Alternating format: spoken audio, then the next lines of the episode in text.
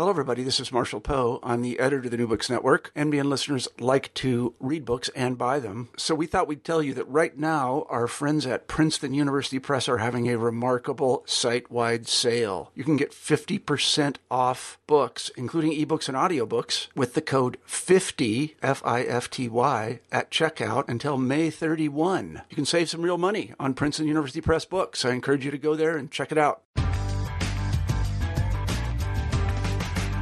Hello, I'm Laura Landon, and welcome to the New Books Network. Those are the famous chimes used on the National Broadcasting Company radio networks from the earliest days of radio in the 1920s. And one of the most distinctive voices heard on the NBC and later the CBS radio networks from those early days was the clear, compelling baritone of the journalist Lowell Thomas. In his new book, The Voice of America Lowell Thomas and the Invention of 20th Century Journalism, Mitchell Stevens says, I think it's safe to say that never in the history of American journalism has one person told the news to as large a percentage of the American population as Lowell Thomas did in the 1940s, at a very crucial time in the history of the United States during the Second World War, the bloodiest in history. Lowell Thomas's voice first appeared on American radio in 1925, but it was a few years later, in 1930, that Thomas began his nightly weekday newscasts that continued for 46 years until May 14, 1976. From Salisbury, Rhodesia, from Moscow, and from Islamabad, Pakistan comes today's news. Good evening, everybody. This is Lowell Thomas. That's the opening of Lowell Thomas's last radio newscast, courtesy of the audio archives at Marist College in Poughkeepsie, New York. But as Mitchell Stevens points out in his biography, Thomas did not confine himself to radio journalism. He embraced all of the new media in the 20th century as he traveled to faraway places and brought back films and photos to share with audiences, first at his many illustrated lectures and later on television. Stevens points out, for example, that two million people all over the world attended Lowell Thomas's illustrated lectures on the First World War exploits of Lawrence of Arabia and the Arab struggles against the Turkish Ottoman Empire. Those lectures made both Thomas and T.E. Lawrence household names. During the Second World War, Lowell Thomas's voice was also heard by millions of filmgoers in Movietone newsreels. According to Mitchell Stevens, Thomas invented a 20th century style of fact based journalism that was authoritative and nonpartisan. And, as you'll hear in the interview that follows, Stevens writes about Lowell Thomas's long career from the point of view of a journalism historian, the author of A History of News, a text widely used in journalism history courses. Stevens, who is a professor of journalism at the Carter Institute at New York University, is the author of five other books on journalism and media. He joined us to talk about the voice of America, Lowell Thomas, and the invention of 20th century journalism from an NYU studio in New York City. The interviewer is Canadian journalist Bruce Wark. Well, thanks so much for joining us, Mitch, to talk about your new book. My pleasure. Thanks for having me. Well, I have to start by asking you about the title of your new book, uh, The Voice of America Lowell Thomas and the Invention of 20th Century Journalism. Uh, what does that title mean, especially that part about the invention of 20th century journalism? Well, the first uh, word after the uh, after the article voice is really important because this is a man who had an exceptional voice and uh, and one of certainly the three best known voices in America for two, three decades. And, and he also spoke to America in a way no one before him really had. Uh, and the second part of the title, the invention of 20th century journalism, is something that really fascinates me as a journalism professor and a journalism historian. Uh, this kind of journalism that many of us grew up into. If you were born in the 20th century, you were born into a kind of journalism uh, was did not always exist. It did have to be invented, uh, and uh, and and I think Lowell Thomas played a major role in the creation of this type of journalism. It's what we call traditional journalism today, and I think 21st century journalism is, uh, in many ways, defining itself against this 20th century journalism that Lowell Thomas helped invent. Well, I'll ask you about that, but first, the voice part of your title. Um, you describe uh, his voice as large, deep, resonant, and precise in one place, and in another, a voice that was rich and bracing, even a bit tart. Uh, where did that voice come from? I think he was probably born into part of it from his mother's side. He says his mother, who was a very religious uh, woman, uh, would have the largest, the loudest voice in church, the voice that was easiest to hear in the choir. And the other half came from his father, who was obsessed with the importance of speaking clearly, with elocution. And he gave him uh, intensive instruction in, uh, in speaking uh, when Lowell was a child a kind of instruction that we don't do anymore. No, we don't. And uh, and and boy, this served him in good stead. I mean, you could hear his voice always. He was an incredibly clear speaker. He uh, he could captivate an audience in many ways, but in part through his voice. And when he first auditioned for the radio, uh, it was a really natural fit. Let's listen to a bit of uh, Lowell Thomas's voice here. Uh, this is from a broadcast uh, in 1957. Vice President Nixon received with popular acclaim and royal honors in Morocco today in the city of Rabat, mobbed by crowds of Muslims, dark robed men, veiled women, barefoot children. Dick Nixon says he likes personal contact, of which there was a lot today, as he shook outstretched hands and patted the heads of children. Then at the royal palace, Sultan Mohammed bin Yusuf received him with an honor that made Moroccans gape, having him take a gold chair at the right of the Sultan, which position by custom is reserved for royalty. So that was the voice of uh, Lowell Thomas with his famous uh, radio broadcast, radio newscast. Uh, in 1957. Um, Mitch Stevens, you were saying, though, that the title of your book um, the second part, the invention of 20th century journalism, uh, you said some things about that, mainstream journalism and so forth. How else would you uh, characterize 20th century journalism, the kind that uh, Lowell Thomas practiced? I've been thinking a lot about uh, about th- what what was what he introduced or helped introduce to journalism, and what we're losing today uh, because journalism is undergoing so many changes today and uh, and and dealing with some of its limitations today in very interesting ways. And the two words that most, well, I would say three words that most come to mind. Uh, the first is authoritative. I think it was in his voice came across as an authoritative voice. And I think we, we got used to that in the 20th century. He was followed by uh, Edward R. Murrow and his authoritative voice, and by uh, Huntley and Brinkley, and then Walter Cronkite, and then Tom Brokaw and Dan Rather and Peter Jennings. Uh, th- the second word that comes to mind is trusted. I think it, it, you know, this voice was heard uh, at 6:45 each evening on a 15-minute newscast, and there weren't really other voices almost most of the time on this newscast. It was just Lowell Thomas's voice at a very a prime spot on uh, in the radio schedule because he came on right before Amos and Andy, a show with some unpleasant depictions of African Americans, unfortunately, but that was uh, very widely listened to, and uh, and he came he came in at the dinner hour or right after the dinner hour and i collected there's so many stories uh, from around the united states and canada of, of people who were eating dinner and then when lowell thomas would come on all conversation would stop and they'd listen for 15 minutes and uh, as one one person wrote uh, as soon as he said uh,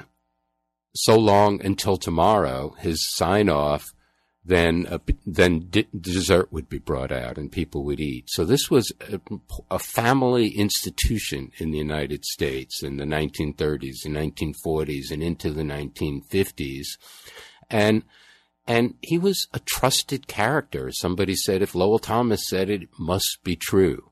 So authoritative, trusted, and and the final word, which is I think really significant for understanding what 20th century journalism became is nonpartisan. You know, Lowell Thomas had a politics. He uh, supported Republicans from Teddy Roosevelt to through Ronald Reagan. Uh, the sponsor of his show for a long time was Sun Oil Company, owned by the uh, uh the very right wing Pew family, and uh, who were sort of like the Koch brothers uh, today in their politics. But still, Lowell Thomas tried to play it, as he put it, down the middle. And he didn't want to alienate Democratic listeners or Republican listeners. You know, we've, you know, as a journalism historian, as a journalism historian, I had researchers counting the number of times he mentioned, uh, President Franklin Roosevelt, the number of times he mentioned uh, his uh, his challengers, or during the Hoover Roosevelt election, how many times President Hoover was mentioned, how many times President Roosevelt was mentioned, and what negative or positive things he said about them. He was very balanced. He really aimed for a nonpartisan newscast. And it didn't have to be that way. There were other lesser figures in radio news who were much more partisan, anti Roosevelt, for example, or pro Roosevelt. And it wasn't that way in a lot of other countries. You know, France ended up with a more partisan uh, radio news and then television news. A number of uh, Western countries did. But the United States had a tradition for a long time that broadcast news was supposed to be nonpartisan, play it down the middle, and this can be traced too to Lowell Thomas. Well, Mitch, let's talk a bit now about uh, Lowell Thomas's background. He was born in Hawaii, in Ohio, but uh, he grew up in a Colorado gold mining town. Uh, how would you say that his early experiences in the American West shaped him and his approach to journalism? Uh, you know, he had an amazing childhood uh, at 9,000 feet in the Rocky Mountains on one of the slopes of Pikes Peak in a town that had a huge vein of gold underneath it. And there were mines all over the place. The whole town was undermined by gold mines. And so he grew up among miners. He worked in the mines. He had a job writing assay for uh, mining companies picking up gold samples, taking them to be uh, uh, analyzed. Uh, he was on horseback all the time. His father was a town doctor and would also take him on uh, geological expeditions, collecting rocks. It was an outdoors childhood, and it was a, childhood lived among some real characters. Uh, people who had traveled the world looking, trying to make their fortune, and this uh, this sort of boom or bust mentality, this bet your bottom dollar mentality, uh, was you know became very much his mentality. He was a risk taker. He uh, didn't worry about money. He was always uh, willing to uh, gamble on himself. One thing that, that surprised me as I read your book was the fact that uh, Lowell Thomas earned four university degrees and uh, served for a brief time on the law faculty at Princeton. Um, yet, as you point out in your book, he was more storyteller than academic. Um, I'm wondering how you would characterize his academic career and his intellectual approach to things. Well, um, first of all, we have to understand that this was a man who impressed people quickly. Uh, and, uh, you know, so when he shows up at law school in Chicago to take some night courses, he, uh, the dean of the law school very quickly asks him to teach a course himself for the uh, for the entire student body in public speaking. Uh, when he enrolls in the graduate program at Princeton University, one of the few people from out west to be studying there, uh, certainly one of the uh, least rich people around, at Princeton in the graduate program at the time. Uh, he studied for for a year, and then they asked him to join the faculty. So he impressed people, and he also he you know he did what he needed to do. He accomplished things. He showed up uh, at college in uh, in Indiana and uh, he, he, enrolled in all the freshman courses, and he thought this is pretty easy. I think I'll take the the sophomore courses at the same time, and uh, he ended up graduating with a BA and a BS in two years, and then he went to Denver University and got another BA, and the, plus a master's degree. So. His father loved education, and so there was a lot of pressure on him to uh, to uh, go to school and boy, did he uh, accomplish it well. Although he was not an intellectual, and uh, a library doing research was never the right place for him. In fact, I think he taught oratory at the university.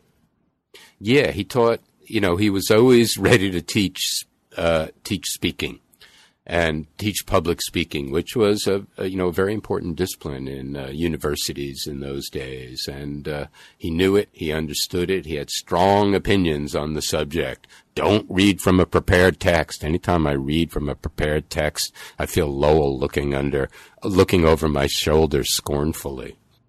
Now, um, Lowell Thomas helped pay for his education um, by working as a reporter at Chicago newspapers, starting, I think, around 1913, when he was only 21. And in fact, you point out in your book that he actually occupied a desk next to Ben Hecht, the co author of The Front Page, the famous play that you characterize about the high jinks and low adventures of early 20th century journalism.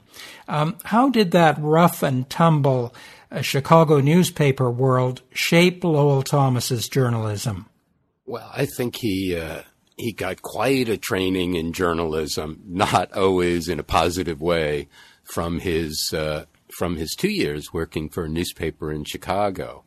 Uh, this was American journalism at perhaps its wildest. Chicago was a pretty wild place in those days, uh, with uh, lots of drinking, Lots of keeping reporters sober was a big issue at the newspaper he worked for.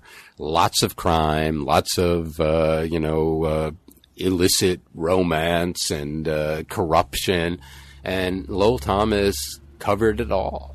And, uh, you know, this, this period in Chicago journalism is well captured, as you said, in uh, the play by Ben Hecht and Charles MacArthur, the, uh, the front page, made into a wonderful movie, which I highly recommend, His Girl Friday made into a few movies, but that's one of the best versions of it. And, uh, you know, not the most ethical journalism uh, all the time, as I like to put it. Uh, Lowell had two big scoops in his two years in Chicago journalism, and one of them was really true. Right. yes. Um, uh, I read about the one where he actually invented an interview with an heiress, Helen Morton, I think, and uh, they printed it as you know, obviously as though he had conducted the interview, but it was uh, really fictitious. Yeah, he made it he made up an interview with uh, with the, this woman, the heir to the Morton Salt fortune, uh, you know, near Chicago, and uh, kind of sort of got caught. He thought in those days, people had a much looser attitude towards those things, alas, than we do today. Today, you'd be fired immediately for that, uh, I think, properly.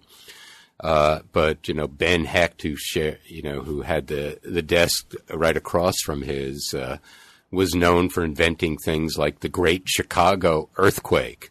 And he and the photographer dug a trench in the park out there and went into his landlady's house and broke some dishes and got it on the front page. Uh, Hecht claims. And so making up stories wasn't considered the big deal it is today. Uh, but, uh, but, but it, it, was an unfortunate period in, uh, you know, certainly from my point of view in uh, Lowell's career as a journalist.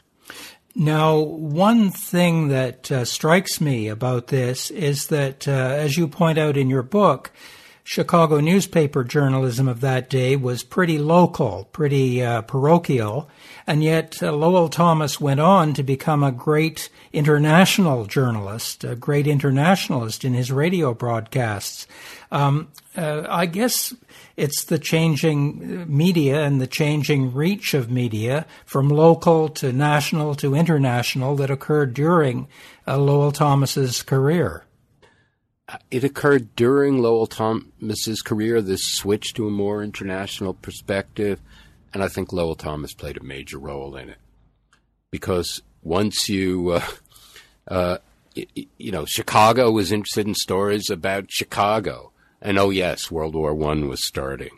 And uh, you know, when he worked for newspapers in Denver, and they were interested in stories about Denver, there might be a story about uh, something happened in, in Sweden, if they were giving an award to somebody from Denver.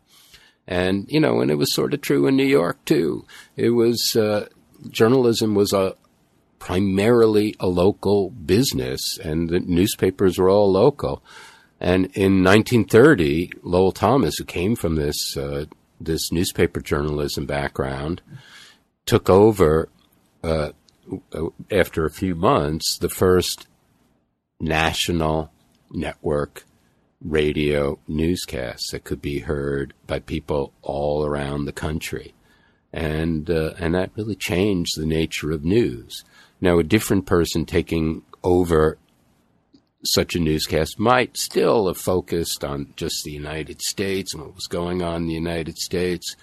But Lowell had, uh, you know, he he was a man who uh, was really interested in the world, and you know, already beginning to travel the world, and uh, and actually his two news writers were also people with uh, international backgrounds, uh, you know, immigrant parents or uh, you know pe- people who paid attention to events overseas.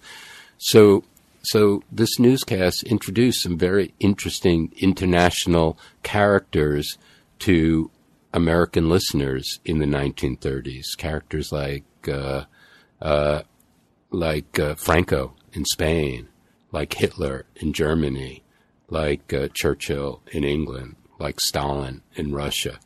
So this and and uh, in some ways, this newscast was preparing the United States for the international role it was uh, going to have to pay play. You're listening to a New Books Network interview with Mitchell Stevens, author of The Voice of America Lowell Thomas and the Invention of 20th Century Journalism. It's the spring of 1915, and Lowell Thomas is on a train heading west from Chicago, carrying a brand new tool he would need to write about his travels. Here's an excerpt from Chapter 3. Amongst the luggage Lowell had carried on board was one of the latest advances in human communication a portable typewriter. Newspapermen had been early adopters of typewriters. Lowell would describe himself as helpless without one. So before he set out on this journey, Lowell had managed to obtain a Corona 3. This machine, as he often called it, had debuted in 1912 and had a carriage that folded down on top of its keyboard, enabling it to tuck inside a relatively trim case. The Corona was not quite, in today's terms, a laptop. Though Lowell sometimes balanced it there, effective operation required that it rest on something harder, flatter, and higher than a pair of thighs. Nonetheless, this was the first decent typewriter someone could comfortably lug around. Now, Mitch, uh, so far we've talked about uh, Lowell Thomas's uh, career in radio and his career in Chicago newspapers before that. Um, I was interested in reading in your book uh, an aspect of Lowell Thomas's career that I did not know a lot about. Um, in 1915, uh, equipped with a portable typewriter, fairly new technology in those days, and free railroad passes, uh, Lowell Thomas set off to see the American West and ended up in Alaska. How did uh, his travels, those travels, shape the next phase of his career? Well, he, you know, he went to Alaska almost by accident, and uh, you know, a, a railroad uh, executive asked him if he wanted to go and try the new railroads out there, and and he he this is a man who's a great public speaker who's been trained by his father at public speaking, even though he's so young. And when he got back to the East Coast, this is just when he was starting to go to school at, uh, study in the graduate program at Princeton, he got into his head the idea that he might lecture on Alaska.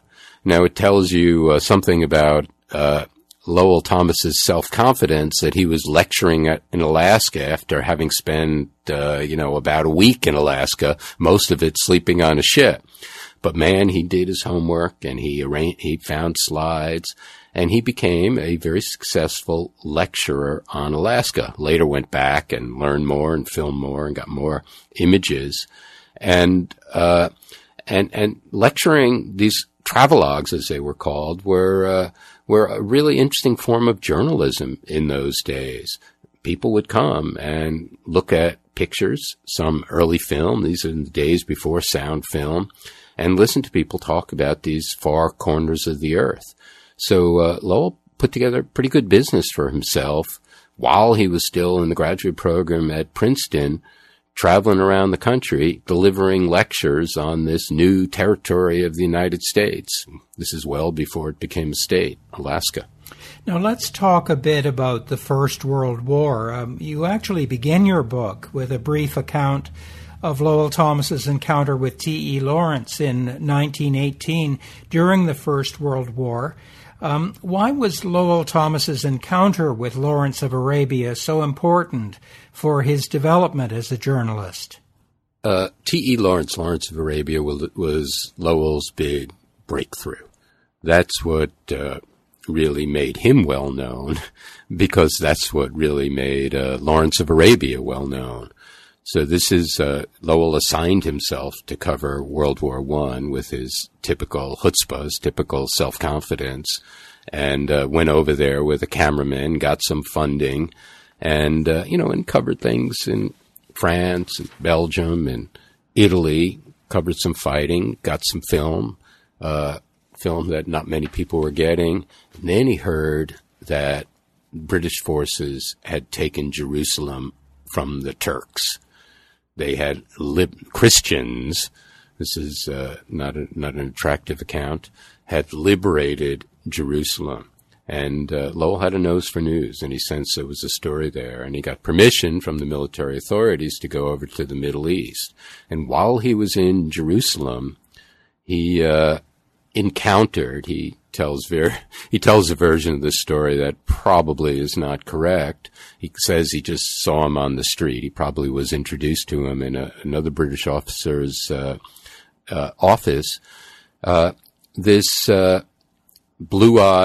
blue-eyed, blonde-haired, uh, short man, beardless man, who was wearing Arab robes, who was in uh, full Arab garb. Uh, this also struck somebody uh, with a nose for news as uh, quite interesting. And uh, he spent a lot of time talking to Lawrence, finding out about him. And Lawrence got more and more interesting. Lawrence was riding camels and leading, helping lead. How much of a role he played is still a mad- matter of controversy in the uh, hundred or so books that have been written on the subject afterwards. he he found out that this guy was helping or participating or leading the Arab revolt against the Ottoman Empire, against the Turks, uh, as part of World War One on the side of the uh, on the side of the British, and uh, Lowell got permission to go to Aqaba, to go to Arabia, and uh, and uh, and camp with uh, Lawrence of Arabia uh, take photos of him on camel. He didn't get to cover any blowing up trains or battles, although he kind of fudged that in some of what he would write about it. He got film of all this. And he went back and he ended up producing some lectures on World War One, and by far the most popular was a lecture that had Lawrence of Arabia in it. And partly this is because World War One was a particular grim and bloody war. A lot of the fighting in Europe was just in trenches and, and the war was stalemated for a long time. Here was, here was the uh, part of World War One that the sun shone on, riding camels across the desert. And World War One had not been a war that produced lots of heroes. Here was a hero, a British hero. And when he presented the lecture in uh, in London, it was a huge hit. And the Queen came, and the Prime Minister came, and the French Prime Minister came, and Winston Churchill came, and uh, Rudyard Kipling came, and it was the hottest ticket in London. This story of an Englishman riding camels and helping lead the Arab revolt. He ended up giving this lecture before two million people around the world. Lowell traveled the world essentially with with his Lawrence of Arabia lecture, and then he wrote a book on Lawrence of Arabia, the first of those hundred books, the first of the uh, dozens of biographical accounts of Lawrence's uh, uh, adventures. He made he made T. Lawrence famous, and uh, he made Lawrence of Arabia pretty much household name for quite a while. Led to uh, the Academy Award winning film on Lawrence of Arabia by David Lean. Yes, um, you are talking about these lectures, but in the book you also call them multimedia presentations before we even had a term like multimedia. What would it have been like to get a ticket and go there uh, to watch Lowell Thomas present his his lecture? How did he weave things together? So Lowell would take the stage all by himself, this, you know, medium sized man with a very big boy, voice, and he'd uh, invite people to go back to with him to a land of mystery and romance. Uh, you know, stereotypical view of the Middle East. And meanwhile, stationed in the middle of the orchestra in a steel booth wearing an asbestos suit would be Lowell's cameraman, Harry Chase, madly switching between essentially a slide projector and a film camera going back and forth to project images on the screen that Lowell, Lowell would then talk over. Again, these these are the years before sound film, so this is really your only chance to get narrated film, and uh, and it was it was quite spectacular. You'd be seeing images of the Middle East, some of them colorized by hand, and you'd be seeing film of the pyramids. You'd be seeing film from an airplane. These are early in the days of air travel uh, over the pyramids, and uh, it, it, it, was it was a spectacular experience. There was music. He'd have a band playing often. He might have a dancer. Uh, it was uh, quite an evening's entertainment for those days, and I think maybe even for our day. Yeah, I guess since the invention of the talkie, the film with sound, um, we've sort of taken that for granted and, and can't imagine a time like this when uh, uh, Lowell Thomas would be presenting, in effect, a film with sound, the sound of his voice narrating what was on the screen. Yeah, and also we live in a world that's been so heavily photographed. There's almost nothing about the about the world, no place in the world, Antarctica, you know, uh, the jungles of Africa and South America. The, uh, you know, we've, we've seen images of all these things. Uh, people hadn't in those days. You know, if somebody comes back from a trip and wants us to sit there and, uh, you know, and go through our, their iPhone and look at all these pictures, after a while we get a little bored. In those days, this was this was a big thrill. You were seeing something that you hadn't seen before. And he, he brought back some of the first photographs and certainly some of the first film of some of these faraway places. Alaska and the Yukon initially, then Arabia, and then uh, Afghanistan. He made it into Afghanistan, another country that didn't really accept a lot of foreigners, in a Buick over the Khyber Pass and across the sands into into Afghanistan, where he uh, filmed the Emir, and uh, later into Tibet and uh, and into Antarctica and all these places. A lot of these places people first saw uh, through the work of Lowell Thomas. Well, we've talked about Lowell Thomas's adventures in various media, radio, the use of film and uh, silent film and so on, and newspapers.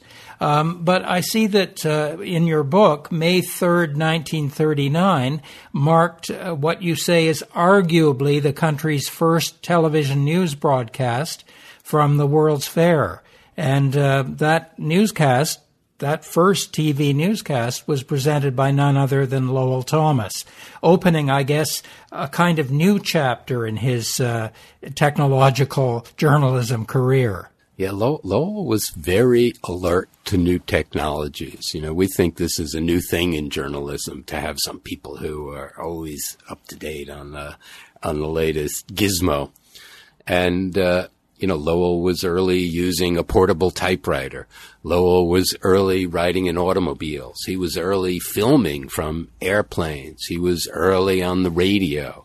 He was early doing remote radio. He was early with film and his uses of photography.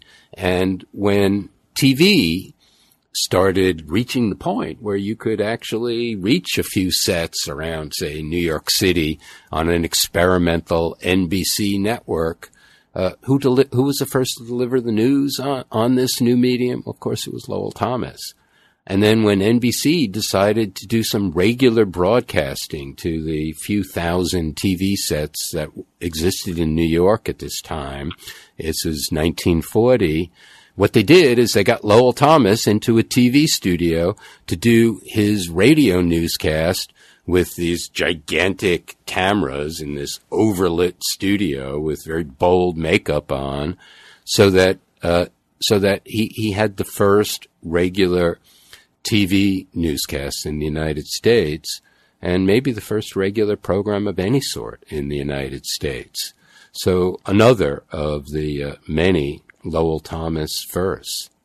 Uh, now, this early TV work was suspended uh, because of World War II. Uh, and uh, when it resumed after the war, Lowell really didn't want to play around so much with TV because it required him being tied to a studio. He liked to do his radio broadcast remote, for example, from his travels or from ski areas. He was a big ski aficionado. Uh, and besides, he was so big. Besides, he was so big in radio, he didn't need TV. But he was the first, really, to do TV news. Yeah, in fact, in your book, you quote, you've got a couple of quotes from him. Um, he says, On radio, you are accepted as a disembodied voice and given the authority of outer space. TV, on TV, he said, There's no fun looking at the same person night after night. Yeah, he's probably wrong. We've gotten used to looking at the same person, the, uh, you know, the Walter Cronkites, the Anderson Coopers of the world, night after night. And some of this was an excuse. He just didn't like TV in those days meant you had to sit in a hot studio in New York City. He, he, he'd rather be traveling the world and he, he had it fixed so he could do his radio broadcasts as he traveled. Uh, yes, and he, he could also do those uh, radio broadcasts from his home in upstate New York. Yeah, Lowell had, you know, quite an interesting uh, country home set up for himself. Uh, a farm he first purchased on this ridge out, uh, above Pawling, New York, about an hour and a half north of Manhattan. And, uh, you know, he bought a house up there. He started entertaining up there. President Roosevelt came up there to to manage a softball team, which would play against Rose uh, Lowell Thomas's team uh, every summer. Babe Ruth uh, played on on Lowell Thomas's softball team at some point. That's how well known Lowell Thomas was, and he got some of his uh, friends to move up there. He got, for example, Edward R. Murrow, to, whose politics were kind of different from uh, from Lowell, who represented some different things in American journalism. He got him to buy a farm up there with Edward, which Edward R. Murrow loved, and it, it was it was quite a place. And uh, and Lowell built a radio studio up there, studio up there, and he uh, paid for an engineer to stay up there so he could. Uh, during the nice summer months, so he could uh, do his broadcast from uh, uh, from right outside his home, an hour and a half north of Manhattan. Lowell Thomas from 1930 on until 1976, when he did his last uh, radio newscast, was uh, a household name and a household voice in so many homes. But uh, during the Second World War and in, in the years after that, he was also a presence in movie theaters. We haven't talked about his Movietone newsreels. Um, what were they like, and uh, how did uh, Thomas lend his distinctive voice to those? Well, this is in the heyday of uh, movie going, of film going, when you know the average American went to a movie once a week, actually went to the theater, and uh, when they got to the theater before the feature played, they would play newsreels filled with news from around the world. This is before television news caught on, and if you wanted to see images of Hitler's armies, for example or you wanted to see images of Washington, D.C., or of uh, Winston Churchill, well, the only way to see him was to go to a movie theater and, and watch. This is after film had gained sound, and watch these newsreels. Who should be the host of the largest, the most successful of those newsreels? Fox Movietone, but of course Lowell Thomas. So at once he was the uh, uh, the biggest force in radio news, and he was also the biggest force in newsreels. Indeed, you know, I've, I've, I've looked at these numbers a lot. I think it's safe to say that uh, uh, never in the history of American journalism has one person told the news to as large a percentage of the American population as Lowell Thomas did. Uh, in the 1940s at a very crucial time in the history of the United States during World War II, the bloodiest war in the history of the United States, costliest war. Let me just say one other thing. As I uh, travel about promoting this book, the reaction I get from a lot of people, uh, especially a lot of young people, is, wow, here's a guy we never heard of, and look at all the things he's done. And I'm initially taken back by that, taken aback because this was a guy that everybody had heard of. I mean, he was, you know, if you wanted to talk about, you know, the best known man in America, well, you know, you'd be talking about Charlie Chaplin, maybe. You'd be talking about Lindbergh. You'd be talking about President Roosevelt. And you'd be talking about Lowell Thomas. Everybody knew Lowell Thomas. And, uh, now, uh, very few people under the age of 65 know of this man, which says something about journalistic fame. But uh, uh, he he was just uh, astoundingly well known from you know hosting the most popular radio newscasts, from hosting the most popular newsreels, which were shown twice a week in movie theaters. He also developed uh, what uh, was called Cinerama. What was that? Well, you, you know, we have some uh, large screen movies now, fairly popular. The first large screen film process was called Cinerama. In order to make it, they had to film things using three cameras and project them on a big, wide, curved screen using three projectors. There'd be a little line in between uh, the area where the different uh, where the the three images met. And uh, th- this was wildly popular when it first started. It was a new technology. It was a way of presenting images of the world and so, of course, who ended up producing the most of the first Cinerama films, but Lowell Thomas. And they were popular ones too, I gather. Some of the uh, most popular movies in the United States for some years in the, the middle of the 1950s were Cinerama films produced by Lowell, Tom- Lowell Thomas, and uh, and Lowell did what Lowell do- Lowell always did. He uh, he went around the world and showed people things from around the world amazing sights from around the world, a tiger hunt in India, for example, or, uh, you know, the pyramids, the wonders of the world, the pyramids of Egypt. And he, yeah, he also did uh, adventure shows and travel shows on TV as well.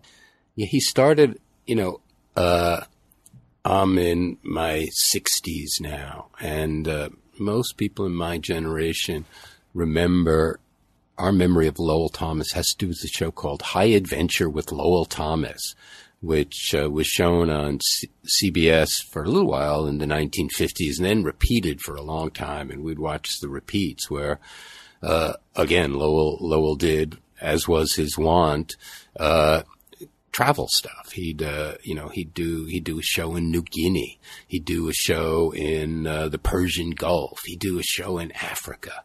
And, uh, this is one of the ways, uh, my generation first saw about the world and first also learned that it was possible, as uh, Tom Brokaw in his recollections on Lowell Thomas puts it, that it was possible to live an adventurous life that it was possible to travel to these far off places and see these far off things. Uh, you know, in some ways, the Lonely Planet traveling generation was uh, trained by Lowell Thomas. Now, you mentioned earlier that it is uh, would have astonished people who knew Lowell Thomas and knew of him in his heyday, that today he's so little known. And in fact, he published more than 50 books in his time, as well as all the other things he did. Um, you say that uh, maybe his not being known uh, says a lot today about journalistic fame. Um, what do you mean by that? Yeah, there's a, I found a quote from some newspaper writer shortly after Lowell died saying, Can you imagine? There may be a day when not everybody has heard of Lowell Thomas. That seemed unimaginable uh, when he died in the in 1981, and now, of course, that's the case. And I believe that's typical of journalistic fame. Uh, I'm already encountering a lot of people who've never heard of Walter Cronkite, which would have been unimaginable to uh, my generation.